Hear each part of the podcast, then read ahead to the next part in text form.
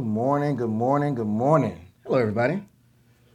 Let's do a little bit better than that. What's up, everybody? There we go. That's a lot better. That's a lot better. It, it- it is Christmas time. We could be a little bit more festive than that. I want to thank uh, Brother Ed, AJ for coming up and speaking uh, and reading our scripture in German. For the last few weeks during our Advent series, throughout the year, we like to take a moment to pause and really celebrate the diversity of our community and the particular ways in which God has blessed his people and blessed his church with diversity in culture, languages. And we want to celebrate that, right? That, that is a good thing that we would like, that they would like to celebrate here. And we are a multi-ethnic community, and we like to celebrate that uh, from time to time through the reading of scripture in different languages and, and all the time through the, the singing of songs and worship. So yeah, so thank you, Brother AJ, for, for reading that in German for us. Before we dive into our scripture this morning, let's go to God in prayer. Dear Heavenly Father, we thank you so much for all that you are to us. God, we need you. And Holy Spirit, we welcome you into this place this morning. Spirit, I pray that you visit us, continue to visit us as we dive into your word this morning, as we learn more about you, Lord. And God, as we attempt, as we continue to diligently seek you, I pray that you can reveal your word to us, reveal your truth to us, so that we can truly know what it means to be a follower of yours and to be and to be a dedicated child of yours, a child of your kingdom. In Jesus' name we do pray. Amen, amen, amen. We are in, I think this is part three of our Advent series. Advent, for those of you who may not know, is arrival. It means arrival. I believe it, that, that, is a Latin, that is a Latin phrase, and the English rendering of that, rendering of that is arrival.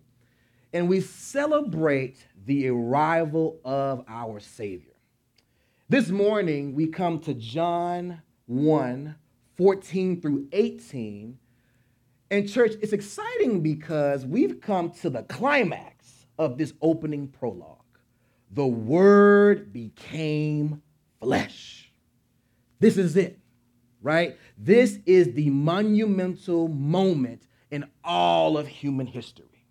The eternal God, the omnipresent God, the omnipotent God decided to take up residence in human flesh and dwell among us.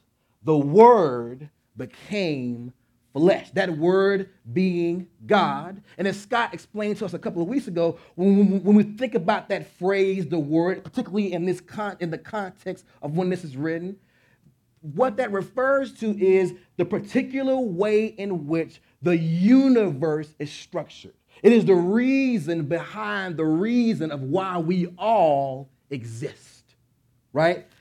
And John says emphatically that the word, the reason why we exist, the word, the, the, the, the, reason why the, why the universe is structured the way it is, the word is not some philosophy, it's not some dogma, right? It's not some reasoning or logic according to human understanding. The word is actually a person. The word is God. And what John tells us in 14 is that this word, this God, decided to take up residence, to become flesh, to become, to, to become human, to ultimately execute the redemption plan of our Father in heaven. He says the word becomes flesh and decided to dwell among us. I love this phrase because dwell among us, fully translated in the Greek, you know what it means? It means pitched his tent, right? It says that Jesus decided to pitch his tent on earth. The word became flesh. And, and, and, and, and he said that I'm going to pitch my tent. I'm going to experience everything that is about the human experience. So, yes, Jesus is thus the God man, right? He's not half man and half God. No, he's fully God and he's fully human, and he's fully human, right? He, he's fully divine and also fully human. So, so, so he, he's fully human in that he cries as a baby. Just like all those well kids that we see, that was Jesus as well. He cried as a baby, but he's also fully God which meant that one day he's going to wipe away every tear from our eyes. He's going to inaugurate a new world order in eternity where there will be no more hardship, where there will be no more pain, where there will be no more tragedy. He's going to do this because he's God. The Word became flesh, right? The most amazing and monumental event in all of human history. There is no category of the human experience that Jesus himself did not face rejection, hunger, pain, loss. He faced it all. And this is why the author of Hebrews says that we can go boldly before the throne of grace because we can go to our Savior and our Savior can say, I know. I know what you're experiencing. I know what you're going through. You know what? Because I went through it too. I faced something similar too. And because I know, I am uniquely qualified as your God and Savior to guide you, to lead you, to counsel you through what you're going through. The Word became flesh. God becomes human. What a thing. What a moment. As I was studying and meditating this week, I was so struck by this. I raised the question to myself what's at stake here? Why does this matter? Right? Why is this such an important thing in all of human history? I was at Starbucks on Thursday doing some procrastination, sermon prep. This Starbucks. And this elder, this elder lady walks by me. She says, "Hey, young man, you mind if I sit with you while you uh, while I, while I wait for my drink?" I said, "Absolutely, of course. You can. You, you're, more, you're more than welcome to." She sees me studying. She said, "You got a lot of books here. What are you? What are you? What are you? What are you working on?" I said, "Well, they told me I got to preach on Sunday, so I figured I might as well prepare." You know what I'm saying? So, so I was like, "You know, that, that, that, that's what I'm doing." And she was like, "Wow, how old are you?" I was like, "Oh, I'm 28." Wow, you a young pastor? I said, "Oh, you know, I'm just out here, man. I'm just trying to figure it all out like everybody else." But she was, she, and she went on to ask me, what are you preaching about? All that, and I was like, we're, we're in the Advent series, talking about Jesus, all that kind of stuff. Then I was asking her, so, so what do you do? Like, what, what, what's your story, all that kind of stuff. And she said, she went on to tell me about her life's work, which is that she works with formerly incarcerated girls, young girls who were formerly incarcerated.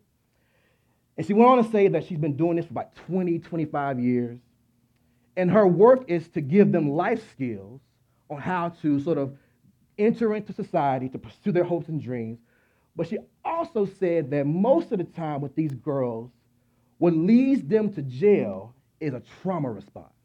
They usually have gone through something so traumatic that it leads them to just make these rash choices and decisions.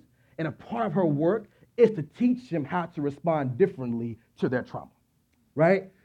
And I was just, I was, I was like, this is a beautiful work praise God that you're doing this work? And she just said, Thank you. And as I was thinking about the work that she was doing with these girls, I was reminded of this picture that Pastor Scott showed us last week. Can we put that picture up real quick? This picture here, right? This is a contemporary rendering of what Mary and Joseph would look like in our context and in these modern times. I was reminded of this picture because if Jesus was alive, well, and here today, my belief is that on his way to the church, he would stop by the Lynchburg house where, they, where, where, where, she does this work with these formerly incarcerated girls. She would stop by, he would stop by this house and visit with these girls. Because these girls who come from low socioeconomic uh, uh, uh, circumstances, these girls who are born into toxic environments, they share the common experience of being born into a similar environment that our Savior was born into, right? When you look at these people here, I would imagine that those girls would look at those people and say, Those are my people. I've seen these people before. I've seen them on the corners. I've seen them struggling. I've seen them trying to figure it out like I've been trying to figure it out, right? Jesus would be among these people. And he would, he would stop in that house. He would serve these girls. He would affirm the, he, he would affirm these girls. And these girls would come to a point to be like, you know, who are you? Why are you doing this? And that's when our Savior would say, you know, I have been sent by my Father to redeem and save humanity. The work you're doing here is good work, but it's not the ultimate way. The work you're doing here is fine work. I encourage you to continue to do this work. But if you want to know the actual way, if you want to know the fundamental hope of your life, there's only one way to get it. And that is through me my salvation, my redemption, my forgiveness, and my way of life, my way of living, and my way of existing. And that fundamental truth applies to all of humanity, and it, it applies especially to us as Christians, as, as, those who, who claim to know Jesus, those who, as those who say, I believe in Jesus. It applies to us too, because all of us go through our lives trying to navigate it in a way that we think is best. And that fundamental truth that Jesus would tell these girls and that he tells us every single day there is another way. There is another way. It's my way. And I need you to give me control. I need you to let go. One of the hardest things that any of us could ever do. Let go and let me take control over your life. This prologue that we've been reading the last few weeks in John, fundamentally, see, it's not about a message of hope, but it's about the message that is the only hope right? It's not just a simple message about this is how you have hope. No, no, no. It's about the word, the message, the person that is the only hope in our lives. Word made flesh. It, it, it means that God makes himself accessible to all. And his revelation is not hidden for mystics and scholars and pastors. No, he says that I am available to all in such a way that I can be touched. My glory can be accessed in such a way that when I die in a sin, that the glory that I had on earth can now be accessed by the power of my spirit that can indwell in you. That is the hope the only hope. And see, here's the thing the world would have us believe that we can attain hope and transformation through our own endeavors. What a delusion, right? The world would have us believe that by the power of our achievement, by the power of our human will, by the power of us working harder and harder and harder, that we can have all the things that will make us fundamentally happy, fulfilled, and joyful. No. God says no. The only way hope and transformation happens is this it, it, it has to be God initiated. God initiates it. And when God initiates it, when God steps into our broken world, our broken situations, our broken lives, new life manifests by the power of his spirit. The word made flesh. God entering into our world. God pitching his tent where we are taking up residence in our lives, right? And it's interesting because we genuinely believe that we know what's best. Because here's the thing the gospel and, and, and this act by Christ, what it truly signifies to us is this. This is, this is part of the scandal of the gospel, is that we are not enough. You are not enough. You cannot do it on your own. You need help. Right? And see, I love this because God will say to us right here, you ain't it, fam. It ain't you. It's got to be me. It's got to be me. I have to be Savior. I have to be counselor. I have to be the guider. I have to be everything. And since you cannot do it on your own, you have to let me be your everything. Right? You have to let me be your everything. Because, see, we exist at times, right, unintentionally on a both and paradigm. I need Jesus. right? I need Jesus plus. And, and, and here's the thing.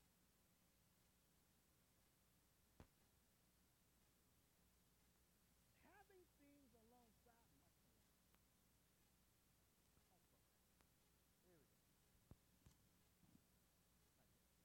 Check. Here we go. Having things alongside Christ, what you want me to do? Give you pack? All right. Here we go. We going. All right, having things alongside Christ, right? It's not a bad thing. But having things try to try to take the place of Christ is what is what we're not trying to do. Here's the thing, right? We all can say, "I love Jesus. I need Jesus. I trust Jesus." But functionally, functionally, we're living in such a way that says, "Well, it'd also be cool if I had X, Y, Z. It'd really be cool if I had this in addition to Christ." And God's like, nah, fam. I need God, period. That's it. End of the sentence. I need Christ, and that's it. Right? We have to allow Jesus to be the chief end of our desires, right? And when we allow Christ to be the chief end of our desires, he will then give us the desires that he wants for us. Don't miss that. You hear what I said the last part? He will give us the desires that he wants for us. Right? That's the key there. And see, ultimately, this falls down, this boils down to trust. Do I trust that God knows what's best for me? Lord have mercy. Do I trust that God has my best interest at heart? Because if I trust that, if I believe in that, then I can say boldly that I just need you, Lord. And the outflow of my faith in you will give me everything that I need in my life. That's it. I need God. And we cannot live in this both and paradigm. We have to allow our ultimate hope to be in Christ. And see, here's the thing, right? This can be difficult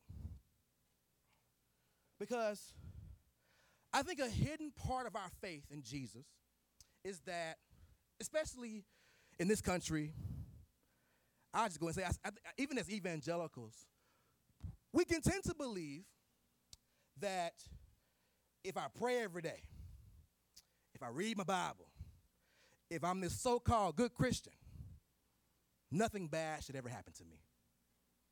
If I'm living my life in the right way, my life should be peachy. It should be great, right? We believe this. There's a part of us that believe this. So when trouble comes our way, we're shocked. Like, God, how dare you? I've given you my life. I go to church every Sunday, right? I pray. I read my Bible. I'm doing the work.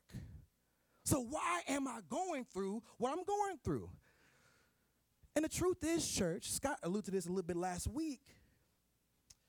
God does not promise us, even to the most so called devoted Christians, there isn't this promise in the Bible that you will live a suffering free life. That promise just does not exist, right? And I don't say that to make us despair, I don't say that to make us sad. I say that so that we can have a holistic and truthful view of the way life is. Right? Because God does not exist or he does not run based on your expectations of who he should be. Right? That's not how God works. God works in a way that says, I am the creator, I'm the sustainer. So therefore, I'm going to run this universe, I'm going to run your life the way I deem to be fit. And it, it, it, it always brings us to this fundamental question, right? Why do bad things happen to good people? I'm gonna put good people in quotes. Why do bad things happen to good people? And, and the reason I put it in quotes is because the scandal of the gospel is that no one is good. The scandal of the gospel is that none of us are enough. The scandal of the gospel is that we all need a savior. So there's no, there really isn't a good person. But I think the reason that question resonates with us, why do bad things happen to good people, is because we all experience this feeling of if I'm not causing anyone harm, if they're not causing anyone harm, why are they suffering? Right? Why is it happening to them, Lord? It doesn't seem fair. And in these moments of extreme doubt, we can tend to believe that God has forgotten us, that God has forsaken us because suffering is happening. And it's, it's an important reminder, as Pastor Scott said last week, that the promise that we have to learn to cling to as Christians is that God will never leave us. God will never forsake us.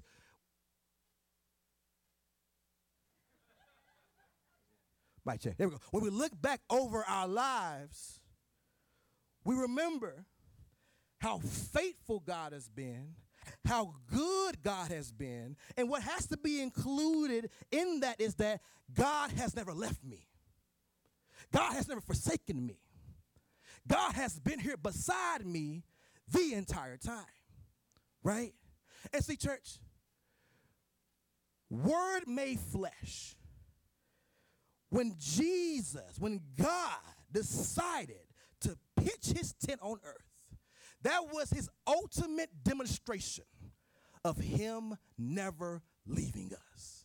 That was his ultimate demonstration of him not forsaking us. Because here's the thing God could have just left us out to dry.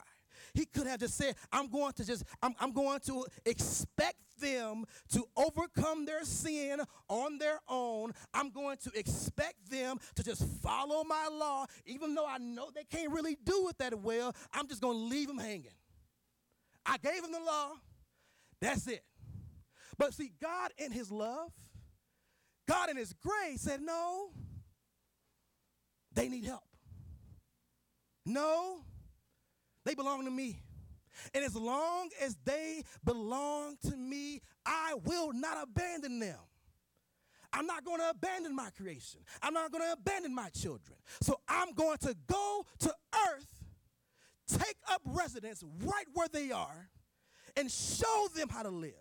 And not only am I going to show them how to live, I'm going to die for their sins. I'm going to sacrifice myself for them so that they can be empowered by my spirit to live as I've lived. I will not abandon them. So we have to remember that in the midst of it all, God's nature is to not forsake and it's to not leave us hanging, leave us out, leaving us out to dry. You know, I think about our Savior Jesus. Because if anybody had a gripe with, with, with God, deserve to have a gripe with God, I should say, it would be Jesus. Jesus lives this sinless life, yet he's born as a poor Jew from Nazareth. He's born into these terrible social circumstances.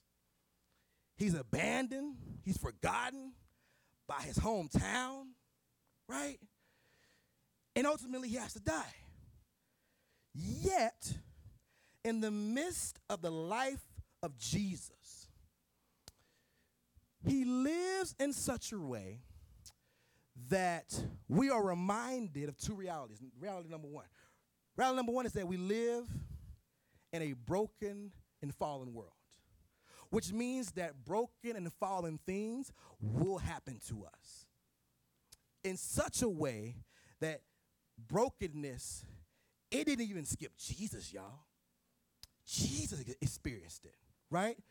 So if our God can come into this world and brokenness didn't skip him, it ain't gonna skip us either. But here's the thing the brokenness that Jesus faced did not define him, though, right? It, it, it did not dictate his belief and his trust in his Father. Because Jesus would tell you with a straight face birds have nests, foxes have holes, but the Son of Man has no place to lay his head. I ain't got nowhere to sleep. He said that with a straight face. And the reason he said that with a straight face is because he had full belief that his father would provide for him and that the nearness and the presence of his father would give him the joy, the peace, and the power to endure as he's on his way to an eternity of no pain and no suffering. Right? Jesus teaches us that if we can cling to the presence of God in the midst of suffering, new life awaits us in eternity and we cling to that. He teaches us that. The Word became flesh to teach us how to live. And the important thing here is if we want to navigate this life according to the standards and principles of our Father, we have to let God be our everything. We got let we, we, we have to take on this posture of Lord, order my steps, order my thoughts, order my habits, so that my faith is fully in you and not anything else. My faith is not in my family. My faith is not in my job. My faith is not in anything that's temporal, that is of this world. My faith is in something that is unconditional, that's, that, that, that is eternal, right? Because our allegiance should only be to the thing that's unchanging, that's everlasting, that's unrelenting, unending, and there's only one person that meets that criteria, church. That's God. So we have to allow God to be our everything. Allow Him to structure the priorities, the habits of our lives. And in doing this, it allows us to navigate the circumstances of our lives the way Jesus navigated his and that is by clinging to the presence of his Father. That is by clinging to the nearness of his Father as he went through, as he endured, as he navigated. He was able to still have joy, to still have peace, to still be content because he was relying on something that was outside of himself.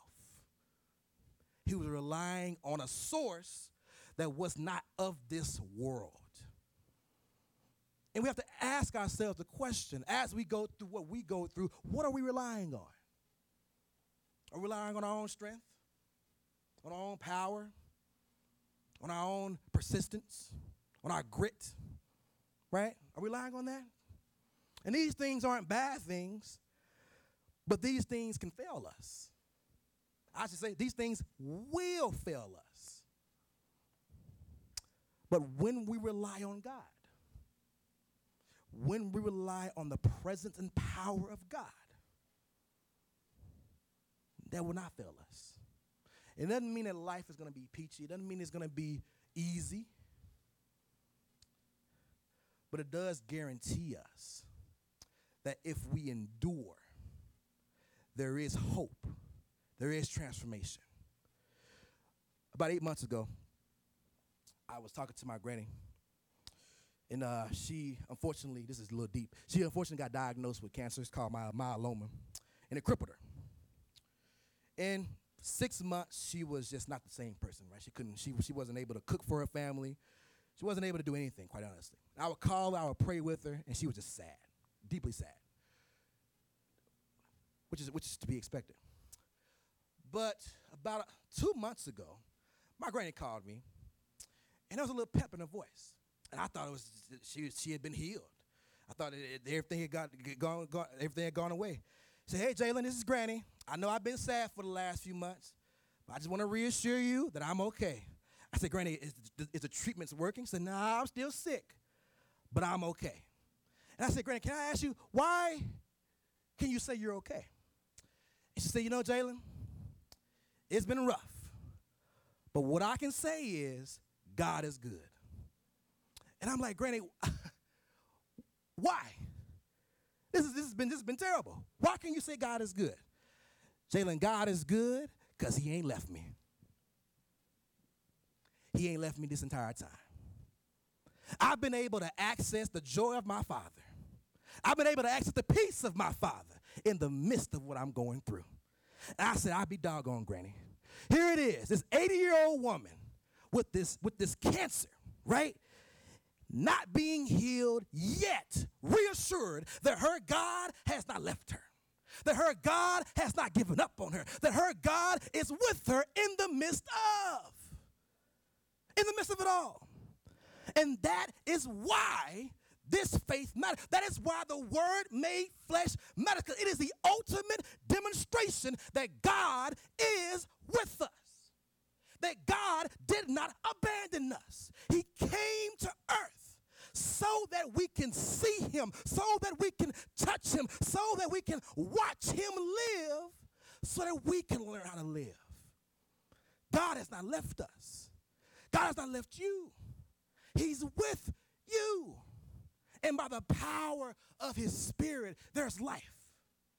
There is tremendous life by the power of his spirit. Oh man, I love my granny so much.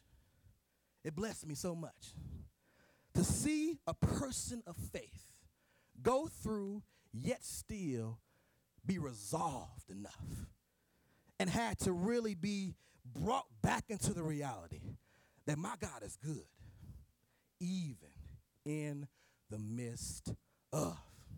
The word became flesh. This is our hope. And, and, and we're almost to the finish line here. This is our hope. And John goes on to say in verse 16 and 17 that this hope that we have is full of grace and truth. What does this mean? Well, verse 16, 17. Can, can we go to there real quick, Rachel? Can we go to verse 16, 17? I want to read it real quick for the folks. There we are. It says that, and the word became flesh and dwelt among us, and we have seen his glory, glory as as of the only Son of, from, from the Father, full of grace and truth. Now, what does this mean?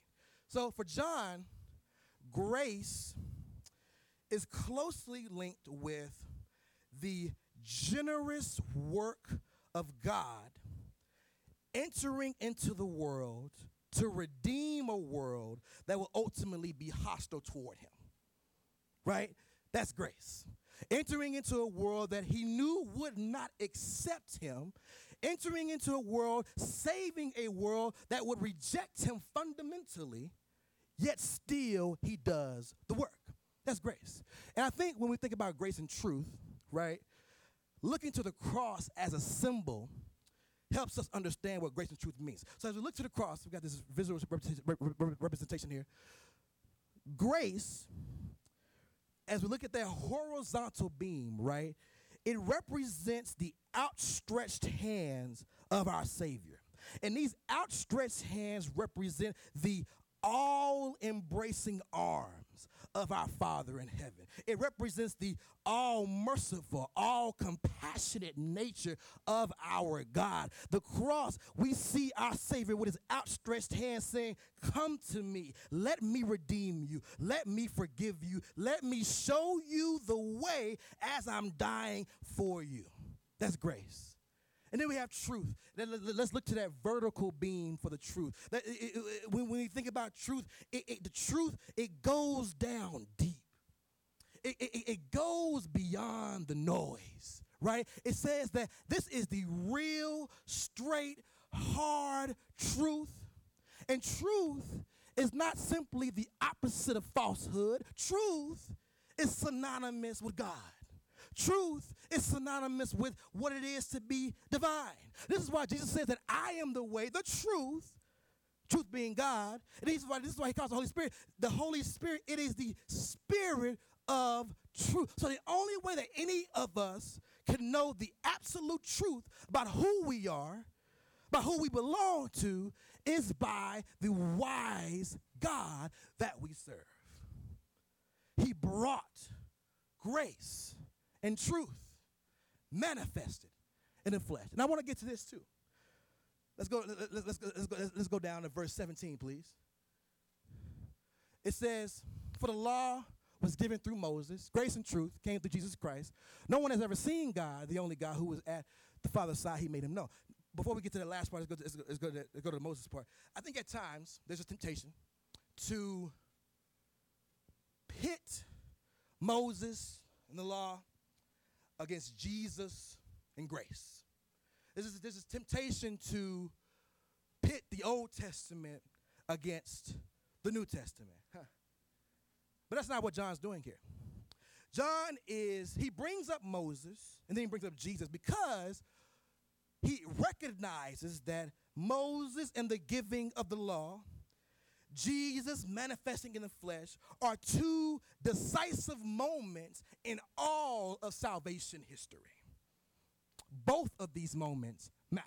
Because here, here it is again God sets Israel free from Egypt and says, Israel, there is a way for you to live as a liberated people. And see, I cannot just allow you to live any old kind of way because you're a free people. So therefore, I have to teach you how to live free and not just be free right? So therefore, therefore, I gotta teach you. Here again, he's not leaving them hanging. He's not leaving them to their own desires. He's teaching them, saying, Don't do this because if you do this, it will lead you down the wrong path. And I don't want you to go down the wrong path. I'm not going to leave you hanging. I'm not going to forsake you. So I'm going to I'm doing this to save you. The law is a part of that. And then Jesus comes along and Jesus now says, hey, I'm going to now empower you by the power of my spirit to actually do the law of my Father. I'm going to give you grace upon grace. I'm going to forgive you so that you can continue to live up to the standards of the law as I'm doing. I'm going to teach you how to.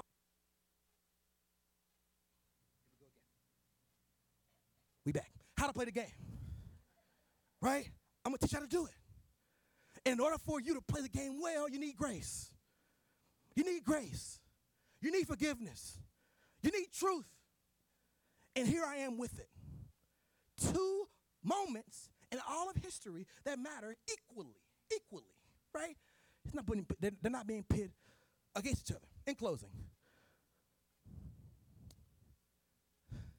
this last line here is a great summation of what this prologue is trying to get us to see. It says that no one has ever seen God, the only God, who is at the Father's side.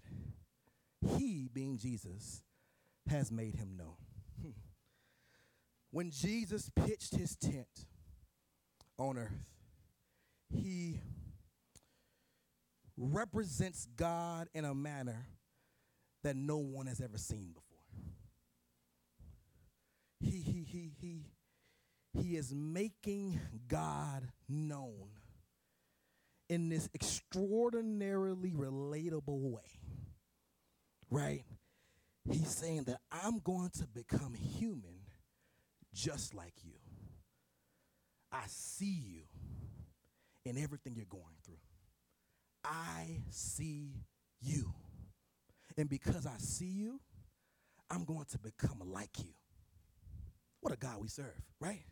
I'm going to become like you. I'm going to live like you. I'm going to thirst like you. I'm going to be hungry like you. I'm going to have to suffer like you. I'm going to have to endure like you. I'm going to have to be let down like you. I'm going to have to be, be rejected like you. I'm going to have to be I'm going to have to be all these things just like you. And I, I want you to watch me. watch me. Watch me close. See how I live. Right? Watch me. And I want you to emulate me. Not by your own strength, but by the power of my spirit. See, I'm not just going to leave you by yourself. Right? I'm not just going to leave you hanging and say, hey, go do what I'm doing. Nope. I got you. I'm right here with you. My spirit is com- it's going to come right alongside you. It's going to indwell you so that you can be empowered to live like me.